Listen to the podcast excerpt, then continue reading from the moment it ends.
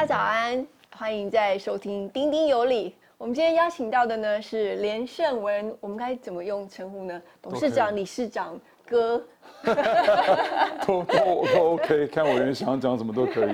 你大家都叫你什么？我真的不知道是吧？大家叫我 Big Sean 或是胜文哥，或者是连文都可以。看我们认识久的人都叫我 Big Sean， 或是叫连文，或是。Okay. 你知道那有些朋友可能叫我胜文哥，客气一点，其实都 OK。有人叫你胜文叔叔？现在有，因为我儿子朋友都会叫我胜文 uncle 或胜文叔叔，那倒是有的。Okay. 对，我还是叫你胜文哥好，因为我看大部分人都会叫你胜文哥。对对对，而且我事实上也比他年纪大蛮多的，应该是这样。哦、对对对。Okay. 所以还可以到叔叔了吗？还没。我想你也没有说想到年轻到这种程度、啊。对。OK， 我们今天邀请到胜文哥来，就是想要谈一些跟政治不相关的。是，因为胜文哥最近就是 promote 了那个霹雳舞协会。哦，我们已经做了很多年了，我们从2015年就开始，已经到现在整整五年了，对。那你自己真的跳吗？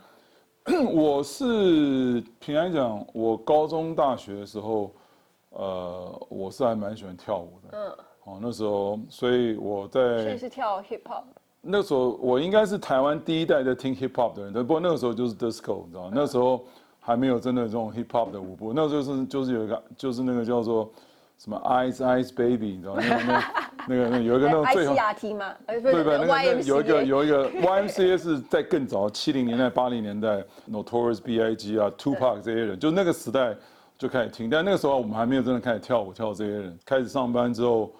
你也知道，我们那时候在这个在外资的这个金融机构工作，压力都比较大，所以 weekend 的时候都会出去玩。那玩的话就是去 clubbing， 就是去、夜店啊，不管是香港、台湾，或是英国，或是美国这样。在台湾的时候就被这个一些媒体拍到我的这个不甚雅观的舞姿，对不对？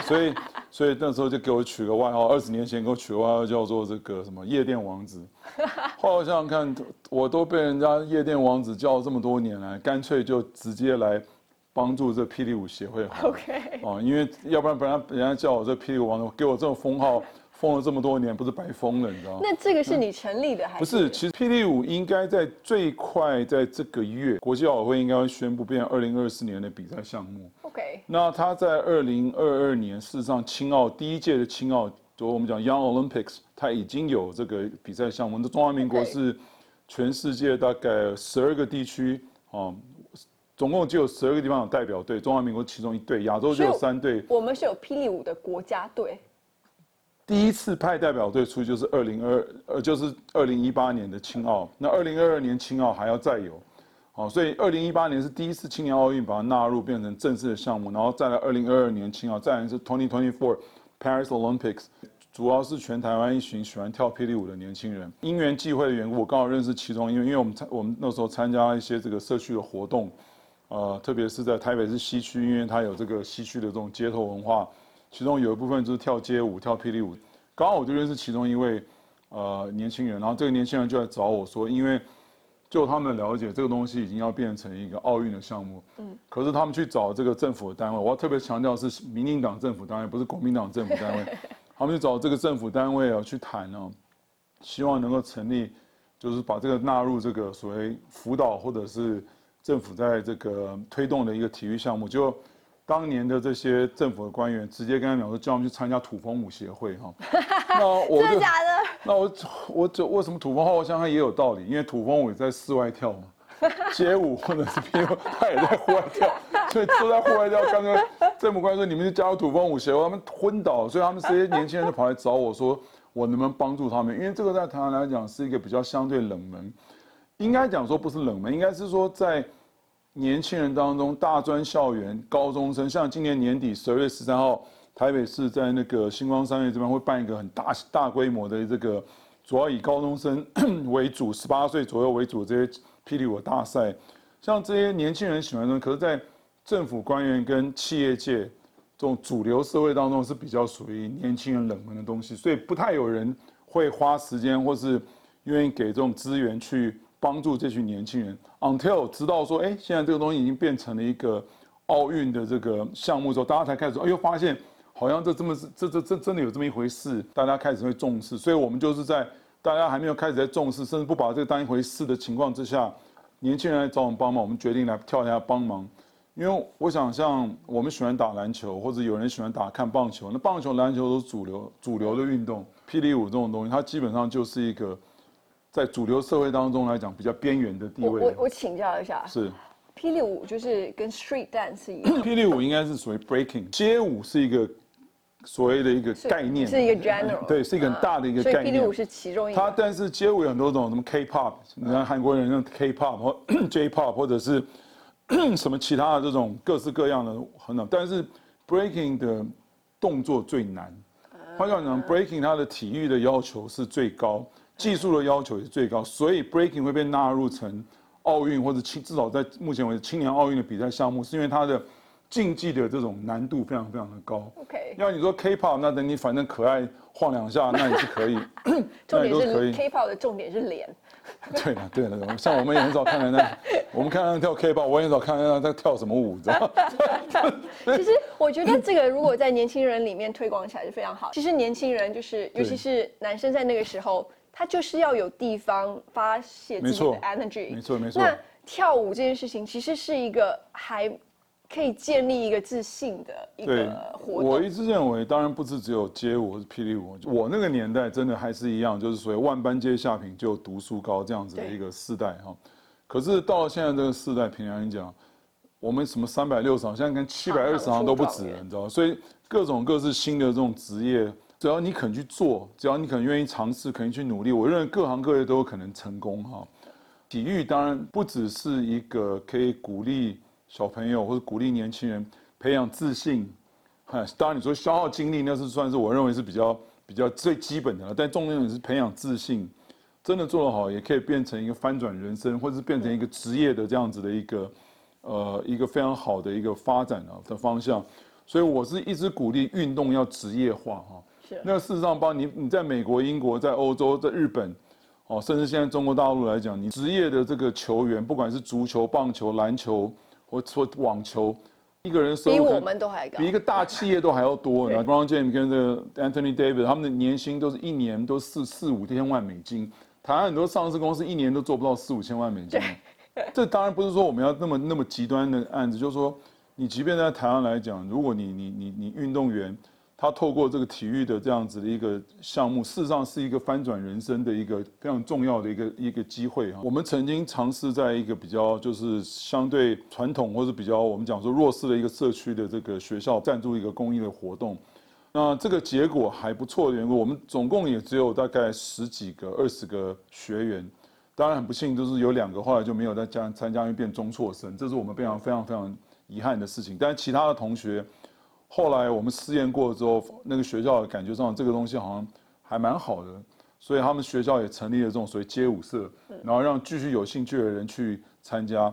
所以我们希望就是说，不只是推广街舞或者霹雳舞或者其他的，希望能够提供给相对在边缘、非主流的哈，被大家忽视的一些区域的这些领域当中的这些年轻人，来帮他们搭建一个舞台，让他们想做的事情有一天也能够变成主流，也能够变成舞台上大家。万众注目的焦点。其实我不知道这个年代是不是我那个年代啊，我们高中跟大学的热舞社或街舞社啊，当然的同学都是大家就是偶像级的同学。我想是这样，这个我直接讲哈，通常呢，正常情况下有漂亮的女生的时候，那男生就很多。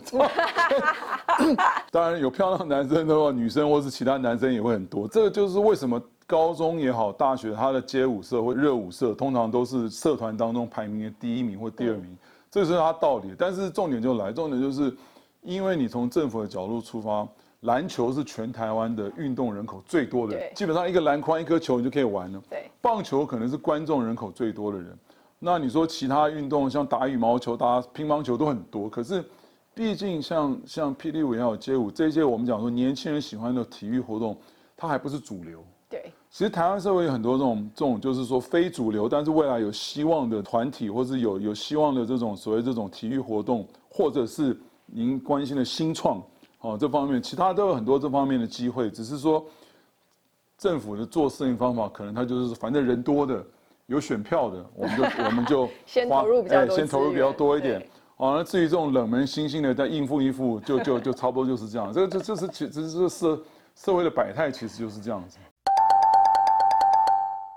其实好了，我们今天重点的问题是，大家都知道你瘦了很多，谢谢。这跟我能看齐啊，没有，这跟你开始练霹雳舞吗？这有关系吗？没有，这是因为我想活久一点。我其实每个人都问我呢，这么多年，10年前到10年后，我都跟大家讲，因为我想活久一点，因为我这两个小朋友都还太小，所以我不能那么早就挂掉，你知道？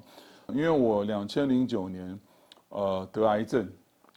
RCC renal cell carcinoma 就是叫做什么叫肾上癌，这个癌症基本上是在早期 stage 1 stage 2， 就你要很早期都看不出来。那时候你小朋友才几岁啊？我那时候小孩一个还在肚子里面，一个才刚生没有多久。我天啊！这种癌症最恐怖是通常等到你有症状的时候，它就已经是第4期了。所以我说这个完全是上帝帮忙，所以我在很早期的时候就发现了这个癌症，大概在最早期都发生，然后马上去溶肿切掉，把这个肾脏那样切掉一块。所以你现在没有肾脏，我切掉部分。我没有肾脏，我如果没有肾脏，我现在坐到这里你会吓死我，我是鬼，我跟你讲。但是应该重点是说，你知道吗？我就反正做了一个肾脏的这个手术，把这个肿瘤切除了。后来2010年我又中枪，我头部又中枪，整个痛定思痛之后，我想要让自己健康一点。第一，我问了很多这个医生，当然现在社会来讲，你对个人身体健康大家都比较重视。那我想了解说，到底是什么原因造成了癌症？现在科学还没有到一个程度说啊，就是因为你碰了什么东西、吃了什么东西得到癌症，只能说如果这样的东西比较多的话，你很有可能会造成你身体影响。比如说我们讲说最近讲那个 Ractopamine 那个叫什么莱克多巴胺。那以肾脏癌来讲，我发现所有的医生，不管是中医、西医、台湾的医生、海外、国外的医生，都讲肥胖是一个导致肾脏癌非常非常重要的因素。那当然包括其他任何消化器官的这种癌症病变来讲，肥胖，他们讲叫 obesity 啊，肥胖绝对是一个导致癌症一个非常，不是说是因为你胖的人就一定会得癌症，而是胖的人的比较容易有这样的问题。那我发现这个状况不对了。哦，那因为我那时候真的还蛮胖，尤其我那时候在悠游卡公司工作的时候，压力又非常大。因为我原先在关心台湾的金融，包括支付啦、Fintech 的东西，所以我应该很清楚，台湾在这一个领域当中是非常落后的。哦，你那时候其实你们是最早推出的悠游卡的那个，但是即便到现在10年后，我们还是很落后。当年在这个大陆，很多这些做卡片的、做支付的，都来台湾，都来悠游卡取经哦。对啊，10年之后他们已经整整超越我们好几倍，他们直接从没有电视机跳到平板电视，我们现在还停留在彩色 CRT 那个电视机的程度。那时候如果照你那个步调下去的话，我们早就超越人家了。但重点来，就是我们那时候非常压力非常大，工作压力很大，所以我们很少运动。平常讲，你要有时间吃饭就猛塞，也不是说是可以，好像选择要吃什么，哎，这弄很重视，没有这种东西，因为我们高压的工作环境是不可能这样，所以这样搞了2-3年下来，自然而然就生病。然后身体状况也变得很不好，后来我又中枪，中了枪之后，我又发现身体上其他的一些状况，因为你头中那枪之后，不管怎么样，就算大家讲说上帝再一次保佑你，可是我说实话，对我们身体的冲击还是很大。打了枪之后，我的鼻子，它打在哪里啊？打在我头上面，就是从这里进去，然后从太阳穴旁边出来嘛。我天哪！那个对我的呼吸道影响非常非常严重，然后又对我其他包括过敏啊什么，反正就一堆问题。后来我决定痛下决心，从那个时候开始，我决定要第一先从减肥开始，让自己就是身体当中这种不健康的因素尽量降低。要不然讲真的，我日子过得好好的，我干嘛那么辛苦啊？那你主要是饮食的控制还是运动？应该说2边一起开始。饮食的话，当然是透过饮食的节制啊。后来我请教一些营养师，因为我跟你讲，我顺便跟各位报告，第一不要吃药，好来，千万不要去吃什么减肥药。那个是没有办法帮，至少没有办法帮助我，我也不觉得你有办法帮他的。我从来不吃这种东西，我长这么大，每一个人都问我说你吃什么药，我告诉你，我什么药我都不吃，因为对我来讲，我更不可能吃药，因为我肾脏才生病，我还在吃这种药还得了？不是增加我肾脏负担，所以我完全不吃任何药。那我也不建议大家去吃，因为这不见得有用。第一，很多人是卖这种东西是为了赚钱，所以这种东西很贵，但是它不见得有效。第二，你不想要对你身体会产生什么样的影响？我觉得大家要减肥，真的是最好是，或者以委员的 case， 委员可能要增肥。你要减肥或者你要增肥的话，我是觉得你最好去找专业的人咨询一下。所以我找请教营养师，其中有一套说法，我觉得最好就是所谓均衡的营养。我们讲叫 Balanced Diet 哈，透过均衡的营养，然后让你的这身体的这个 Metabolism 这种身体的这种各种，所以还是照三餐，新陈代谢对新陈代谢能够正常，能够燃烧我们的这种所谓卡路里，同时再配合运动，尽量求取均衡的营养、均衡的饮食，然后慢慢的去控制量。以前可能一餐吃，比如说2碗饭、3碗饭，现在可能一餐吃1碗饭或半碗饭，就慢慢这样减，然后再透过定期的每天的运动。当运动是每天多少时间？应该这样讲哦，我们这种工作哦的形态或是环境哦，我们没有办法固定一个时间去运动。不管你是国会议员也好，不管你是企业主也好，不管你是上班族也好，或者是自己开店，现代人的生活你很难可以说我固定，因为现在不是那种以前农业时代日出而作日入而息，有啦，除非你就早上4点半起来，对，像类似像这样的情况，那你不要忘，我们还有小朋友，我们还要照顾小朋友，每个礼拜的朋友我都光搞小朋友，就把我搞到累到昏倒，所以我们就必须要找时间运动。所以 that's the key， 就是你一定要找时间运动。所以你不要给自己借口说，哎、不好意思，我太累了，或者是说我真的没有时间，或者说好忙应酬什么，没有错。每一个人都有这样的问题，尤其是现代人的工作形态跟以前不一样。你现在有个手机，你有一台电脑，电脑都是 portable， 随便都可以带。你不管什么地方，只要公司有事情来找你，你都必须回应嘛，是不是？你不管什么地方，你的助理有事情要找你，你也是必须回应。电脑一开，哎，什么东西都可以看，所以。在这种情况之下，你只能要求自己要找时间运动，因为有时候我所谓的运动就是散步啊、走路啊。我曾经最高的时候，最高纪录的时候，一天至少可以走12000步都没有。但问题是，有时候忙到连那个时间，连走路走个45分钟的时间都没有，那怎么办？我回到家里面去做什么核心肌群的训练、core muscle 的训练，那个可能半小时就够了。不同的运动，不同的时间，大家都可以去尝试。重点是你一定要逼自己，尽量去做。我之前都在国外，所以我不知道你是在多短的时间瘦下来的。减肥哦，我先跟各位朋友，根据我个人的观察或者我个人了解，如果你在很短时间马上瘦下来，你会很短时间胖回去。对，你可能很快胖回去，这是第一点。第二点，你真的要小心哦。如果你在很短的时间突然瘦下来，那你真的要去检查身体，不知道你身体是不是有什么状况，而且是不好的事情才有可能导致这样。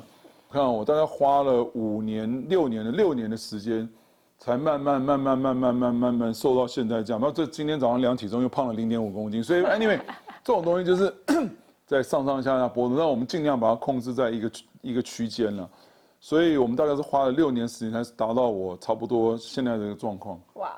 所以我本来以为想象啊，是你有1年的时间，然后可能每天很固定的吃什么，然后固定的做什么运动，所以不是这样。没有，我们基本上把它变成一种生活的习惯。OK。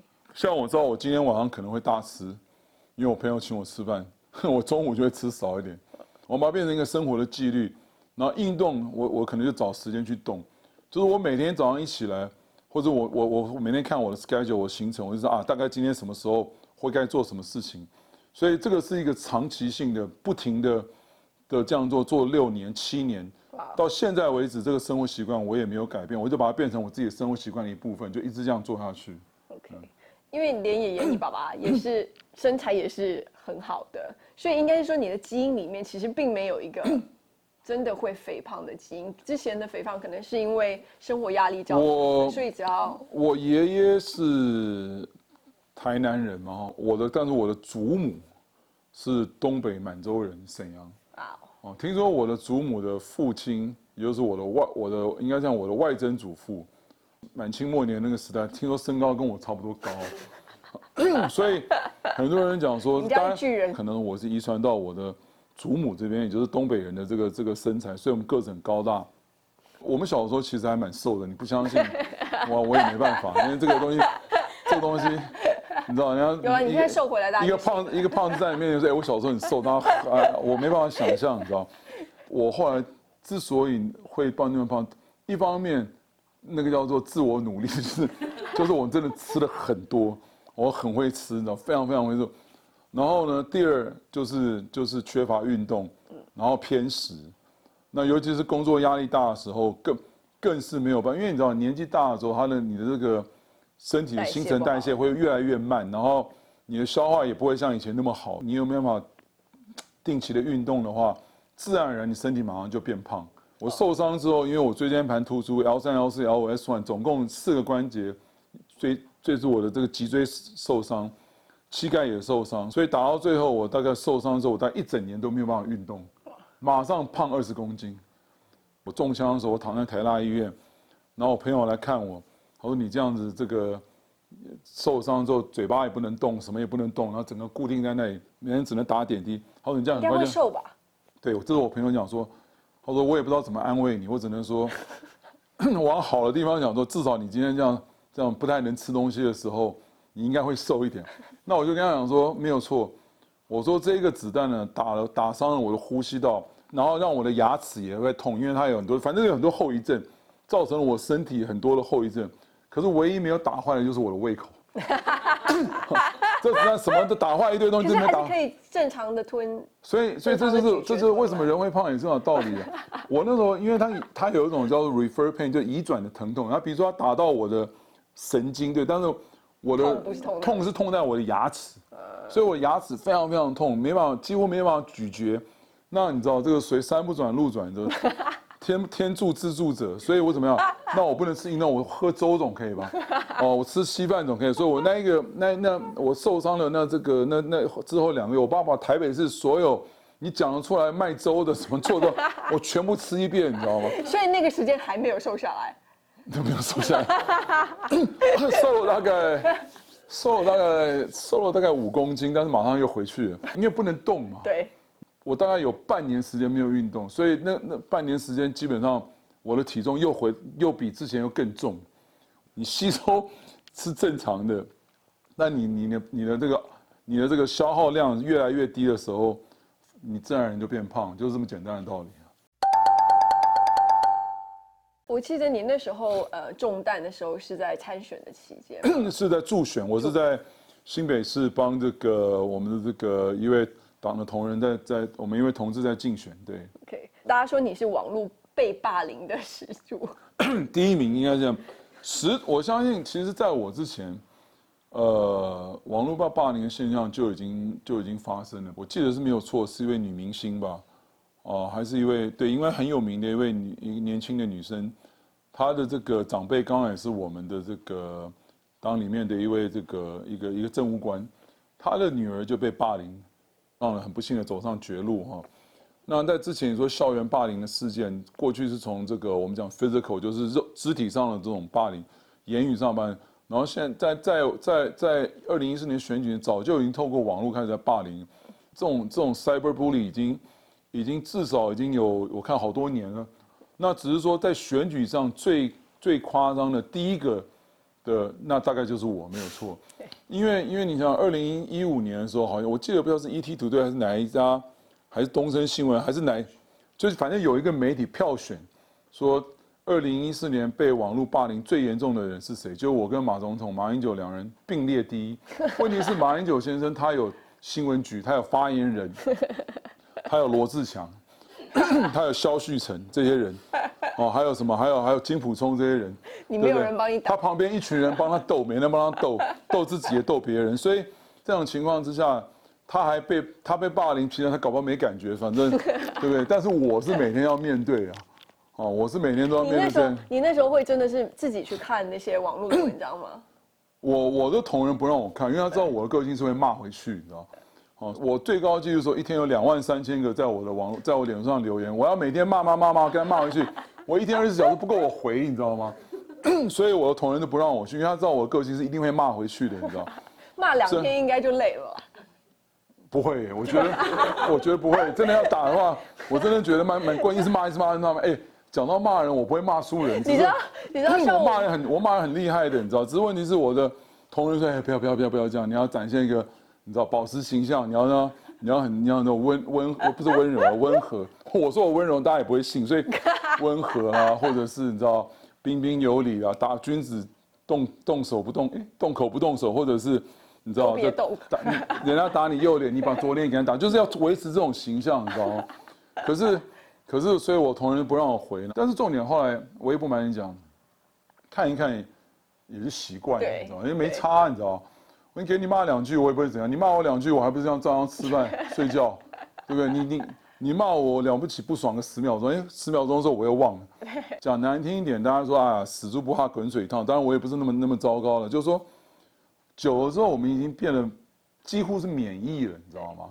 你如果把这个网络霸凌或者这些网军的当作是 coronavirus， 当作是新冠病毒的话，那讲真的，我等于是已经有抗体了，你知道吗？就是不用打疫苗就抗体了。台湾现在还是没有抗体，我还特别强调一下，但是你知道，我已经等于有抗体，没有不用再去怕人了。所以这种东西就是。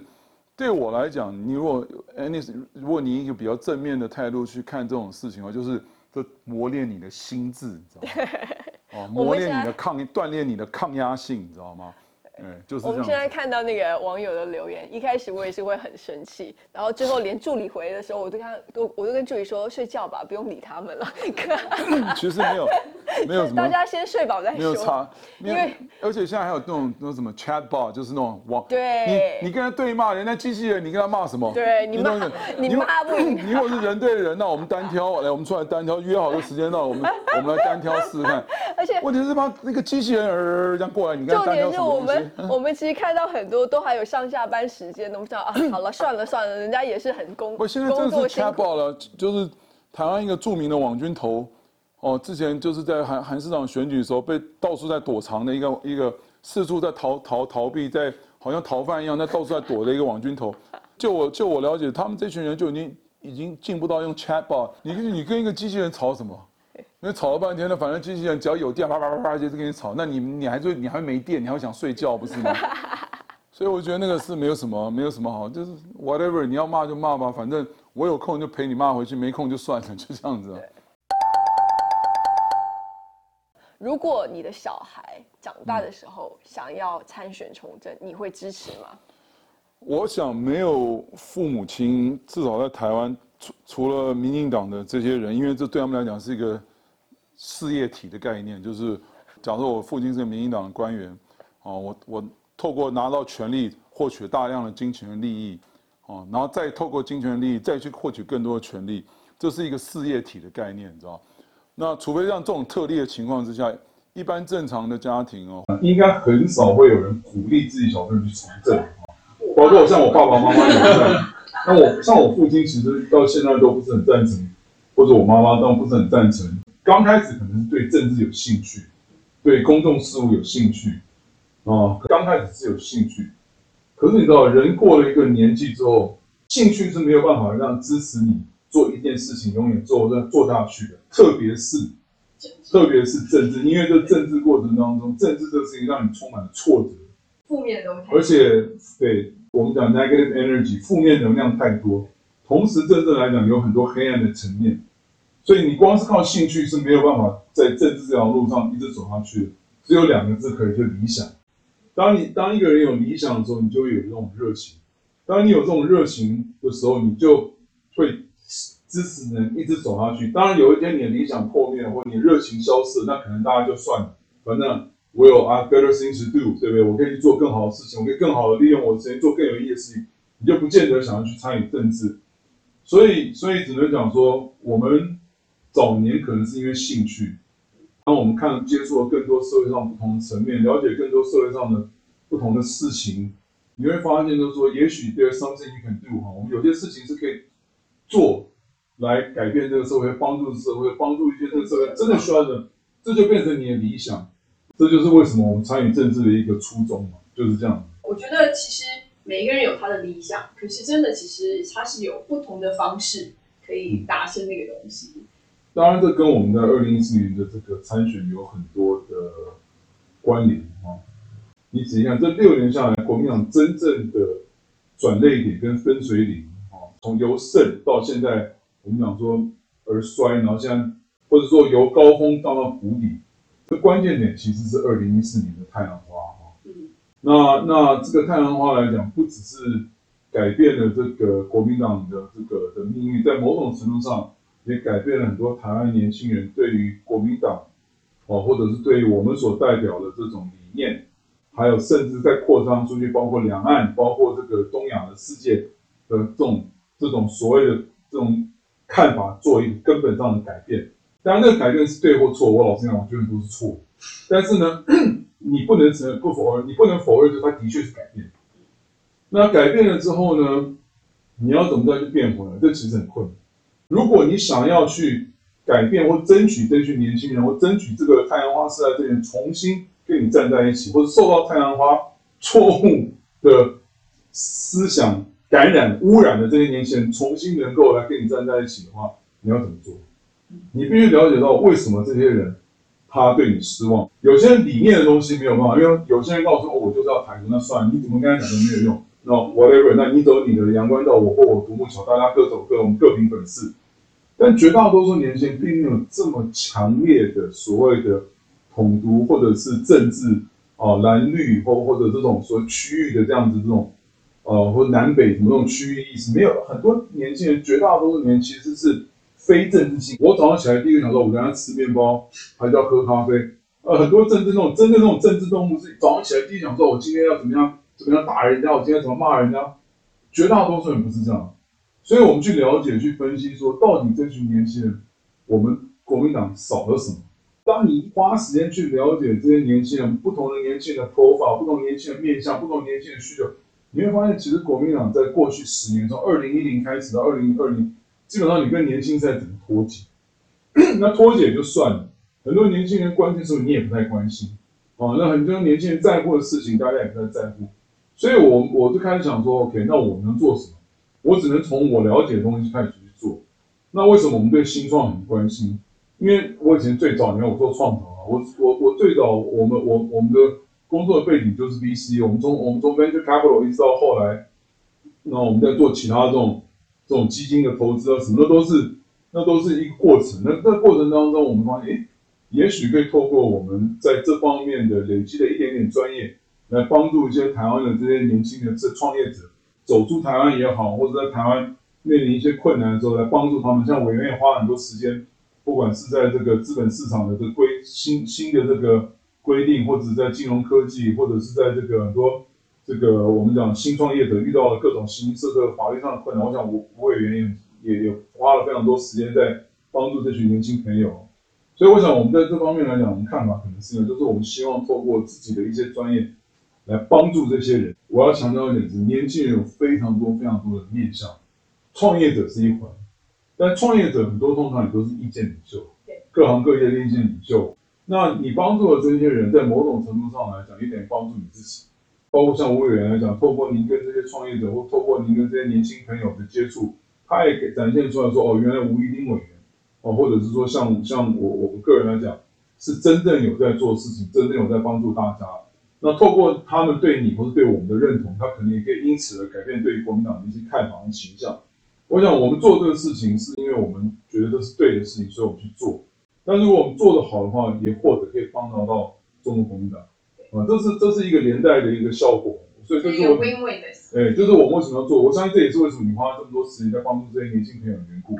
因为其实我们帮的不只是创业者，因为很多这些创业者他是有成功的机会，当他成功的时候，他会制造更多的就业机会，没错。而且大部分这种就业机会都是非常有趣的就业机会，所以我们希望在台湾可以带给我们的下一代更多有趣甚至高薪的工作机会。这些真的都是要从这些小小的种子开始下起。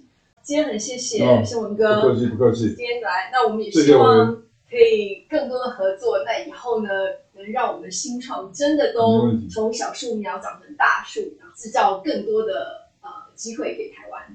谢谢吴委员，辛苦了，谢谢啊，谢谢你，谢谢，拜拜。